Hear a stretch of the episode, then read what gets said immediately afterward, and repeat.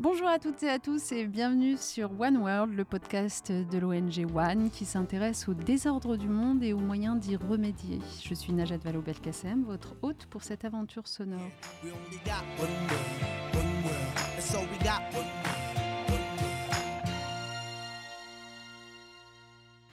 Désordre des désordres, un sujet auquel on s'intéresse souvent, les inégalités entre les femmes et les hommes, la situation de domination dans laquelle sont maintenues euh, bon nombre de femmes euh, à l'échelle du monde. C'est à la fois euh, la source et la conséquence de l'extrême pauvreté contre laquelle nous luttons dans l'ONG One. Et l'un des sujets que nous avions envie d'aborder aujourd'hui, c'est une des violences qui se manifestent trop souvent encore aujourd'hui à l'égard du corps des femmes, les mutilations génitales. Pour aborder ce sujet, je me fais un plaisir vraiment d'accueillir Ramata Kapo. Bonjour Ramata. Bonjour Najat. Merci infiniment d'avoir accepté de venir à notre micro. Vous êtes la présidente de l'association Excision Parlons-en, que je connais bien depuis euh, maintenant deux ans. Je me demande même si vous n'avez pas pris vos fonctions en plein milieu du premier confinement, non? Quasiment, oui, mhm. au mois de juin. Vous militez naturellement pour l'abandon des mutilations sexuelles féminines et vous œuvrez surtout pour l'inclusion des communautés concernées euh, par ce combat. Vous êtes, euh, Ramata, euh, une Française d'origine malienne, je le précise parce que, vous l'avez souvent dit, vous tenez à cette double culture. Vous avez d'ailleurs vous-même, euh, si on peut le dire, été victime de ces mutilations sexuelles féminines et donc vous savez de quoi vous parlez et vous vous lancez dans ce combat dès 2008. Euh, qui est l'année où vous avez proposé à des amis de cofonder une association pour permettre à, des femmes ayant subi de telles mutilations de se retrouver et de parler, de partager les histoires, de ne pas s'isoler, parce que, dites-vous, la parole est au centre de la guérison et de la lutte. Ensuite, en 2016, vous rejoignez cette association Excision Parlons-en, d'abord comme bénévole, et puis euh, très vite, euh, eh bien, vous montez dans le conseil d'administration et vous vous faites donc élire présidente. Ramata, encore euh, mille merci d'être parmi nous. Je voudrais donc, même si j'ai un peu évoqué votre propre parcours, que vous nous disiez d'où vient cette force et cet engagement sur un sujet dont on peut dire qu'il n'est pas facile. Oui, Najat, merci en tout cas pour euh, cette invitation. Je réitère parce que c'est un sujet, comme vous l'avez abordé euh, dès le début, qui est un sujet tabou dont on n'en parle pas souvent. Et comme vous l'avez dit, quand j'ai créé mon association en 2008, c'est parce que justement, je n'avais personne autour de moi pour parler de ce sujet et j'avais besoin de partager avec des personnes qui, comme moi, ont vécu une mutilation sexuelle féminine. C'était important pour nous de se réunir euh, sur cette thématique. Euh, est-ce qu'on peut repartir justement de votre propre expérience? Donc, à quel âge est-ce qu'on vit généralement ce type euh, de mutilation? Alors, selon les pays, les mutilations sexuelles féminines ont lieu généralement entre le septième jour de la naissance d'un enfant jusqu'à ses 15 ans, voire même à l'âge adulte, quand on s'aperçoit qu'au moment du mariage, la, jeune fille n'a pas subi de mutilation sexuelle féminine. Donc, à ce moment-là, on peut la mutiler. C'est une décision qui est prise par les parents sous pression de la communauté ou euh, c'est culturellement totalement installé dans les familles? Alors c'est les deux à la fois. Euh, c'est une, une décision qui n'est pas forcément prise par les parents parce que dans les communautés où les mutilations sexuelles sont faites, euh, la plupart du temps, les enfants appartiennent à un collectif. C'est-à-dire que les parents, souvent, ou quelquefois n'ont pas leur mot à dire. Dans mon cas, pour euh, vous, le, vous donner un exemple, dans mon cas, ma mutilation a été décidée par ma grand-mère paternelle. Mes parents euh, n'étaient pas euh, au courant. Ma grand-mère paternelle a décidé de m'exciser parce que pour elle, c'était important que je corresponde à la normalité qui est celle au Mali, qui est mon pays d'origine. Vous étiez la première fille de la fratrie? Non, je suis issue d'une fratrie de huit enfants. Il y a six filles et deux garçons. Et euh, ma grande sœur et moi, nous sommes nés au Mali, donc nous sommes toutes les deux, nous avons toutes les deux plutôt euh, subi cette mutilation sexuelle féminine à un âge très jeune, en tout cas pour ma part, parce que je suis arrivée en France avec mes parents à l'âge de deux ans, donc euh, ma mutilation a été subie, a été faite bien avant mes deux ans dans mon pays d'origine. Dans certains pays, comme le Mali par exemple, euh, les mutilations sexuelles féminines peuvent avoir lieu au septième jour, c'est-à-dire au moment du baptême de l'enfant, euh, voire jusqu'à, comme je vous l'ai dit, 15 euh, ans à peu près. Quel lien y a-t-il entre ces mutilations et la religion? Alors, euh, je suis ravie que vous me posiez cette question parce qu'il y a beaucoup d'idées reçues autour des mutilations sexuelles féminines et la religion. On a beaucoup de personnes qui disent que les mutilations sexuelles féminines sont dictées par la religion, notamment musulmane, ce qui est totalement faux. Euh, les mutilations sont apparues bien avant toutes les religions. La première mutilation a été découverte sur une momie égyptienne en l'an 2 avant Jésus-Christ et bien avant l'arrivée de toutes les religions. Donc les mutilations ne sont pas dictées par la religion musulmane, ni chrétienne, ni autre religion, en sachant qu'aujourd'hui dans le monde, euh, toutes euh, les filles qui sont mutilées peuvent être à la fois musulmanes, chrétiennes ou animistes. Je me souviens, il y a quelques années, avoir découvert avec beaucoup de surprise les chiffres de l'excision en Égypte, précisément. Ce C'est pas un pays qui nous vient immédiatement à l'esprit, et en fait, euh, c'est énorme. Effectivement, l'Égypte est l'un des pays où il se pratique beaucoup de mutilations, notamment ce qu'on appelle le type 4, c'est la mutilation, enfin c'est la médicalisation de la mutilation, parce qu'en Égypte, les mutilations sont non seulement interdites par la loi, mais elles sont euh, faites dans les milieux hospitaliers. Ce qui est encore plus grave, c'est ce qu'on appelle le type 4, la médicalisation euh, de l'excision. Racontez-nous les différents types. Oui, alors les mutilations sexuelles féminines, alors on entend beaucoup excision. C'est un mot qui est beaucoup utilisé parce que l'excision est un type de mutilation, c'est le type 2. Elle est celle, c'est celle qui est le plus représentée. Elle est présente dans 80% des cas. Donc, pour vous faire un petit panorama des mutilations, vous avez la première qui est la clitoridectémie. En fait, c'est l'ablation euh, du capuchon euh, du, gland du clitoris. Vous avez la deuxième, comme je vous dis, l'excision.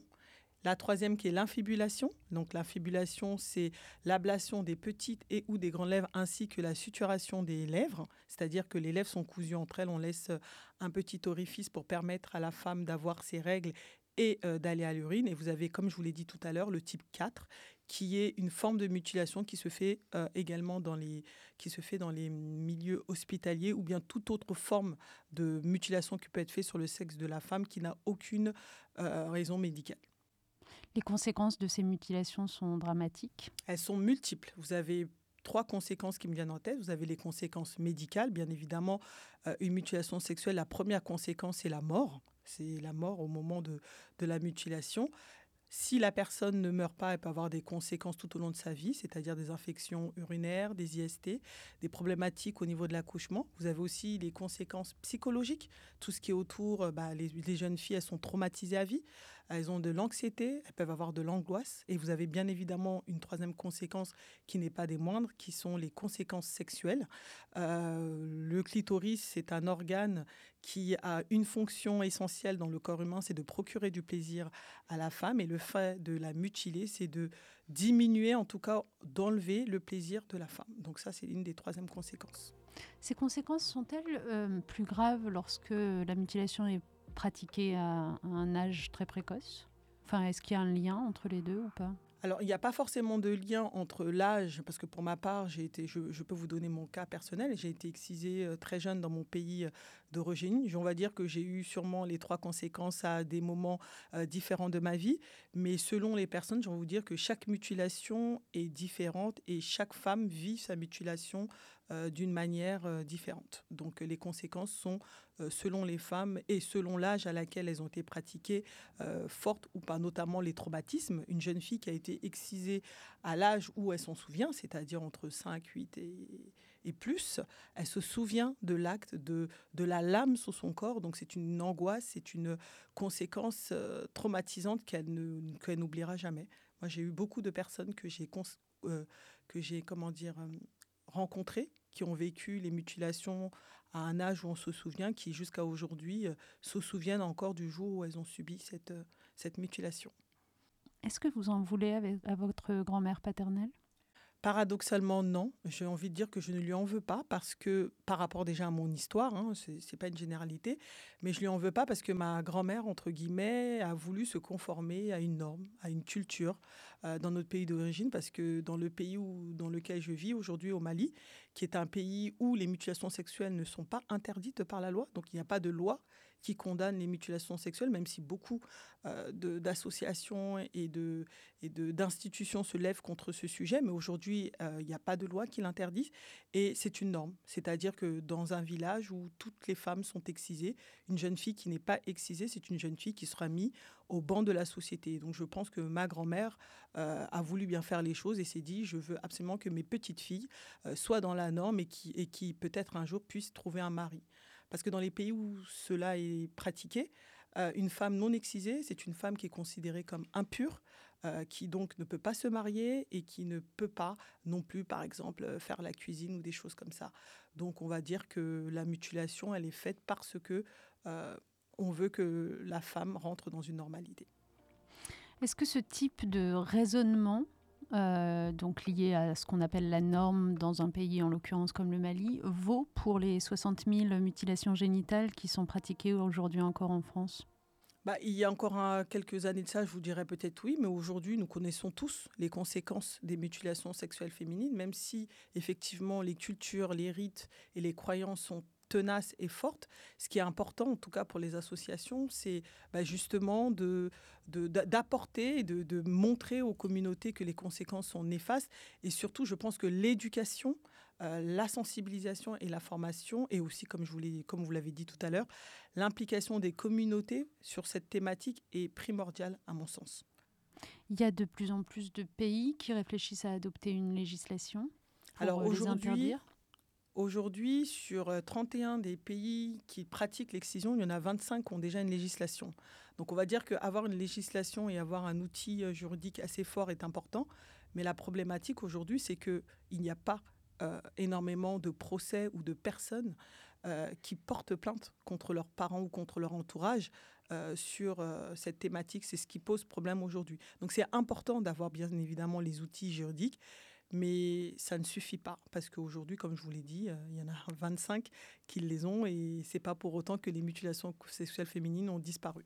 Donnez-nous des exemples de pays qui ont adopté ce type de législation récemment. Vous avez le Sénégal, vous avez Djibouti, vous avez euh, le comment dire euh, la Côte d'Ivoire, vous avez l'Égypte où c'est pratiqué dans les hôpitaux qui ont une législation juridique. Vous avez bien évidemment tous les pays de la de l'Union européenne où les mutilations sexuelles sont interdite. Et comme je vous l'ai dit, euh, au, Mali, malheureusement, au pays où il y a beaucoup de femmes qui ont subi les mutilations sexuelles féminines, il n'y a pas de loi qui le condamne actuellement aujourd'hui. Qui concrètement dans ces pays s'oppose à ce qu'une loi soit adoptée? Alors, je Quels sont les corps intermédiaires qui euh, décident de défendre cela? Alors, je pense que la communauté religieuse est très forte, on va dire les, les, les dignitaires religieux. Euh, ont aussi euh, beaucoup de force dans ces combats-là et qui, eux, justement, euh, disent que les mutilations sexuelles féminines est une comment dire, une, pratique qui est dictée par la religion. Et le Mali étant un pays avec beaucoup de personnes croyantes, donc on croit un peu la parole des dignitaires religieux, et donc on doit se battre à la fois contre les dignitaires religieux et bien évidemment contre les cultures et les, et les mythes et les croyances qui sont aussi très fortes. Et euh, on a aussi, on va dire, euh, les institutions qui aujourd'hui, même s'ils savent que ce sujet est euh, très grave pour la femme, bah, freinent un peu des quatre mains pour mettre en place une loi. Pour les pouvoirs publics, vous voulez dire, de peur de se mettre à dos tous les conservateurs, c'est ça? Je hmm. pense également. Est-ce qu'on peut se faire réparer? Alors oui, effectivement, la réparation est quelque chose qui existe depuis déjà plusieurs années. C'est une pratique qui a été mise en place par un médecin qui a mis en place ça en France et qui en plus est euh, remboursé par euh, la sécurité sociale et les mutuelles. Mais ce qui est aussi important de, noter, c'est ce que moi je dis en tout cas à toutes les femmes qui viennent me voir euh, pour la réparation.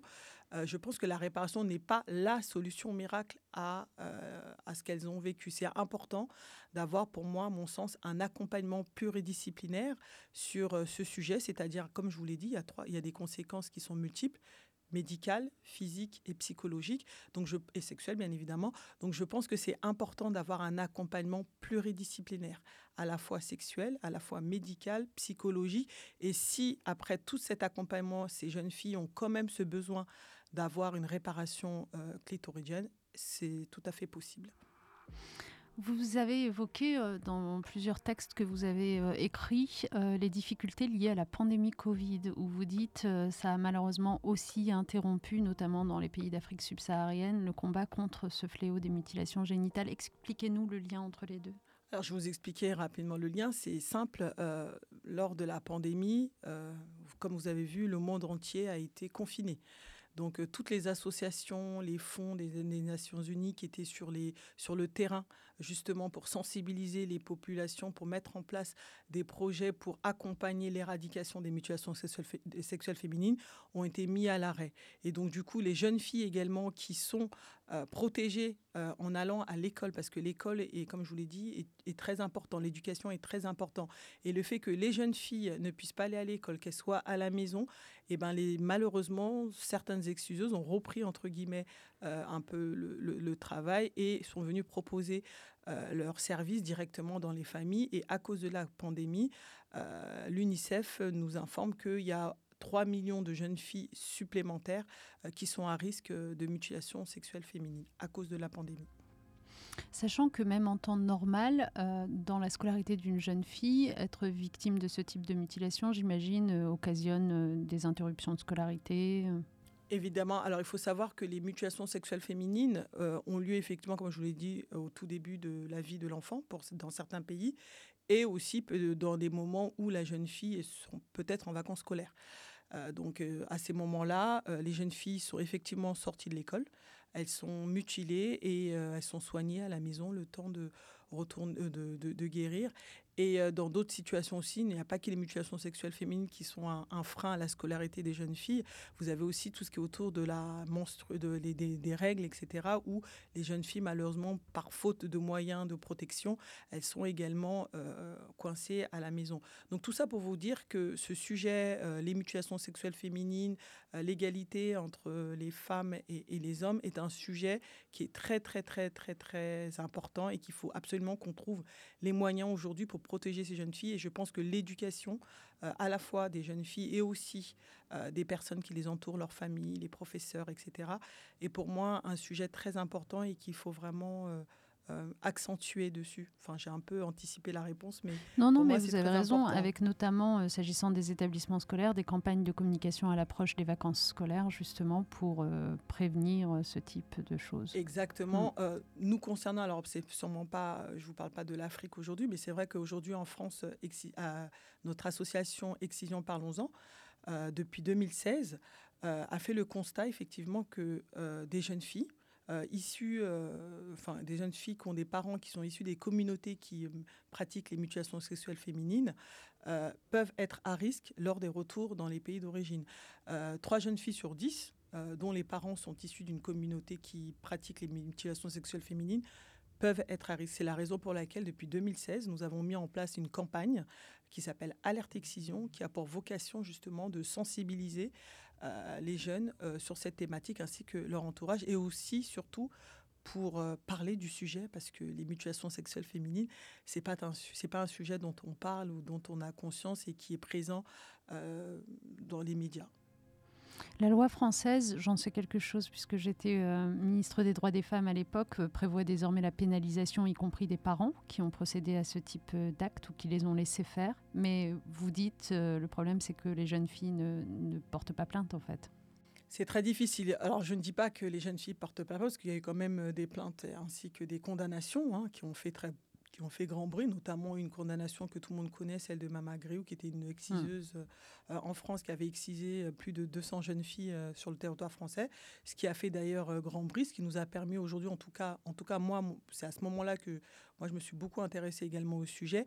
Et c'est vrai que aujourd'hui, par-ci par-là, on a des petites condamnations, mais les jeunes filles ne sont pas enclins à aller porter plainte contre leurs parents et je peux aussi le comprendre parce que quelque part, je veux, enfin, peut-être que je me trompe, mais pour moi, les parents sont aussi victimes euh, de cette culture et de ces croyances qui, je pense, sont vraiment la, la dent dure et euh, on a énormément de travail pour faire vraiment changer euh, les mentalités. Et c'est pour ça que j'insiste dans toutes mes prises de parole, c'est qu'on ne peut rien faire si les communautés ne sont pas convaincues que les conséquences des mutilations sexuelles féminines n'ont aucune, aucune, aucun, avantage euh, sur la femme et qui doivent être plutôt, euh, comment dire, contre cette pratique et, faire en sorte que, qu'elle cesse. Mais pour ce faire, ça veut dire qu'il faut en parler davantage, faire sortir le sujet du tabou. Or, c'est vrai que parmi le continuum des violences subies par les femmes, c'est peut-être le sujet dont on parle le moins souvent. alors après, je ne vais pas m'avancer, mais c'est vrai que les mutilations sexuelles féminines, souvent dans l'imaginaire des gens, c'est un sujet qui, qui concerne plutôt le continent africain. Donc on se dit c'est plutôt leur problème, c'est leur sujet, on va leur laisser régler ça entre eux. Mais euh, ce qui est important de noter, c'est que les mutilations sexuelles féminines sont présentes sur quasiment tous les continents, que ce soit le continent africain, le Moyen-Orient, l'Asie ou même quelques endroits en Amérique du Sud. Donc c'est un sujet qui concerne la femme dans sa globalité pour déconstruire tout ça, il faut qu'on prenne la parole, que les gens osent en parler. Et quelquefois, c'est très difficile de venir témoigner euh, sur euh, quelque chose qui est très intime. C'est de notre. Enfin, c'est le clitoris, c'est notre euh, intimité, c'est notre sexualité. Et en parler, c'est hyper compliqué. Et notamment même dans les médias, parler de la sexualité tout court de la femme, c'est un tabou. Alors en plus, parler des mutilations sexuelles féminines, là, c'est. Il y avait eu ce très beau film qui s'appelait Fleurs du désert qui euh, était euh, une œuvre consacrée au sujet. Et je pense que le, la culture, le cinéma, les, les séries peut-être devraient s'emparer davantage de Moi, je pense que les séries devraient s'en emparer. Je pense que tous les moyens, les médias, les radios devraient s'en emparer. Et euh, c'est vrai que nous, tous les ans, nous faisons une campagne, comme je vous l'ai dit, Alerte Excision autour de cette thématique on aurait vraiment aimé d'être plutôt soutenu par des médias, par exemple comme TF1, France 2, etc., pour pouvoir diffuser euh, cette campagne pour que les jeunes aient conscience de, de ce fléau et qu'ils ne pensent pas que ça se passe très loin là-bas, euh, dans un pays euh, exotique. Euh, on n'en a pas parlé, mais en France aujourd'hui, il y a quand même 125 000 femmes qui vivent sur le territoire français et qui ont subi une mutilation sexuelle féminine. Donc c'est un sujet d'actualité qui nous concerne aujourd'hui et il faut que tout le monde s'en empare. Et on parle beaucoup des femmes et des institutions, mais il y en a certains qui ont aussi un rôle très important, c'est les hommes. On ne parle pas beaucoup des hommes. quand on parle d'excision, on nous dit souvent c'est une affaire de femmes, mais les hommes ont un rôle pour moi indéniable parce que malgré tout, les femmes, quand elles sont excisées, c'est parce qu'on se dit que si elles ne le sont pas, elles ne seront pas mariées par les hommes, en tout cas dans les pays concernés. Et c'est important qu'ils soient à côté de nous. Et nous, malheureusement, c'est vrai que dans l'association, on n'a pas énormément euh, de jantes masculines. Donc, euh, si vous êtes les bienvenus, euh, si vous entendez ce podcast, on a besoin de force masculine. On a, on a entendu l'appel aux hommes et on a entendu aussi l'appel à TF1 ou à France 2. On va relayer avec grand plaisir. Peut-être juste pour finir, Ramata, la France donc peut faire des choses déjà sur son sol euh, et euh, sensibiliser, éduquer, euh, accompagner, former davantage sur ces sujets. Mais en tant qu'intervenante, j'allais dire, dans, dans le monde, et notamment forte de son aide publique au développement, que lui conseilleriez-vous de faire pour mettre ce sujet au centre des discussions? Alors, c'est un sujet, en tout cas, le plaidoyer pour moi, c'est hyper important. Je pense que la France est un pays où le plaidoyer est assez fort, notamment dans les pays concernés. Et euh, j'ai envie de dire que la France a fait beaucoup de choses, en tout cas pour, les, pour la thématique des mutilations sexuelles féminines. Nous-mêmes, au moment où vous-même vous étiez ministre euh, égalité euh, femmes-hommes et jusqu'au dernier quinquennat, nous, avons, nous sommes beaucoup soutenus par, en tout cas, ce, ministère-là qui nous a beaucoup accompagnés en nous mettant en place des subventions en étant présent notamment dans les événements que, que nous organisons. Je sais qu'au niveau de l'AFD, il y a beaucoup de projets qui sont mis en place, notamment dans les pays concernés, en collaboration avec des associations euh, en France. Mais moi, je pense qu'effectivement, c'est important que la France continue à accentuer les pressions, notamment euh, dans les pays concernés, notamment le Mali, même si je sais qu'aujourd'hui, euh, la géopolitique ne, ne, le permet pas, mais je sais que c'est un sujet quand même qui est dans les valises à la fois du ministère de l'Intérieur, enfin, du ministère de, des Affaires étrangères, l'égalité homme-femme, etc. Mais il faut continuer. Il ne faut pas laisser, il faut continuer. Et surtout, il faut euh, en parler et essayer et de faire en sorte de démocratiser ce sujet. Et je pense que c'est un sujet qui touche de nombreux ministères, que ce soit égalité homme-femme, ministère de l'Intérieur, l'éducation, évidemment, parce que je pense que la présence de ces associations dans le milieu éducatif auprès des jeunes est, hyper important. Et surtout, les jeunes, c'est les adultes de demain. Donc, euh, si les générations passées, ben, on continue à les convaincre, je pense que les générations futures ont un rôle à jouer. Et euh, la France, en tant que pays des droits de l'homme, euh, a un rôle aussi d'éducation auprès de ces jeunes et, on le remercie. Et c'est l'occasion aussi de dire qu'on a là une illustration parfaite de ce à quoi sont bonnes, vertueuses, les mobilités aussi, c'est-à-dire le fait pour les gens de se déplacer, de migrer. On, dit, on présente toujours les migrations sous un angle très sombre La vérité, c'est que moi, je me souviens à l'époque, euh, donc où j'étais ministre des droits des femmes, nous étions en discussion avec le Sénégal, justement, et c'est ainsi qu'à la fin, la loi interdisant les mutilations génitales a été adoptée au Sénégal.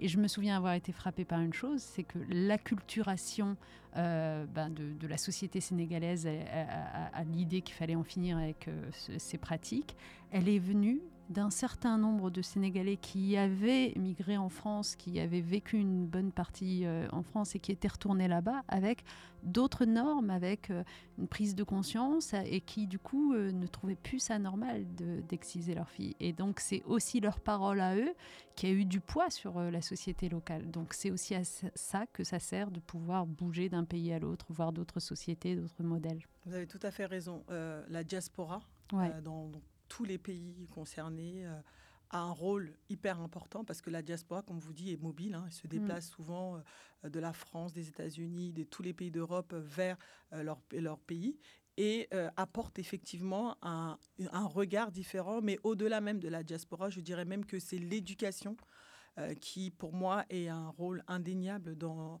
comment dire dans le fait de d'ouvrir un peu les chakras sur des sujets assez sensibles comme ça parce qu'on se rend compte que plus euh, les gens sont éduqués, moins les mutilations sont pratiquées. Donc euh, souvent les mutilations, on les retrouve, même si dans les, dans les villes on en retrouve, mais il y a plus de mutilations dans les villages où l'éducation est moins bonne que dans les villes. Donc c'est hyper important, je pense, que les diasporas se mobilisent, que euh, bah, l'éducation soit de plus en plus développée, effectivement, dans, dans la valise, en tout cas, on va dire, euh, des, agences françaises de développement ou de d'autres organismes, mettre en place des, des, actions pour euh, éduquer, en tout cas, les, les, les communautés sur cette thématique. C'est hyper important et sur, on va dire, le droit sexuel et reproductif en, en général. Ramata Capo, merci infiniment. L'épisode touche déjà à sa fin, c'est ah. toujours trop court, mais c'était vraiment un plaisir de vous recevoir, de vous entendre. Je rappelle à tous nos auditeurs que votre association, c'est Excision Parlons-en, qu'elle a besoin euh, qu'on fasse du bruit autour d'elle, tout simplement, et qu'on relaie euh, votre appel à être davantage présente dans les grands médias. Euh, dans l'intérêt de ces jeunes filles qui courent des risques considérables et qu'on sait prévenir, qu'on sait empêcher. Donc vraiment, ça vaut la peine. Merci encore pour tout votre plaidoyer, pour votre énergie. Et, et, puis je rappelle à nos auditeurs que vous pouvez commenter ou poser des questions sur cet épisode, bien sûr, sur notre compte Instagram de One et que nous relayerons auprès de notre invité. cet épisode est à retrouver sur toutes les plateformes, comme d'habitude. Merci, Merci beaucoup. Merci.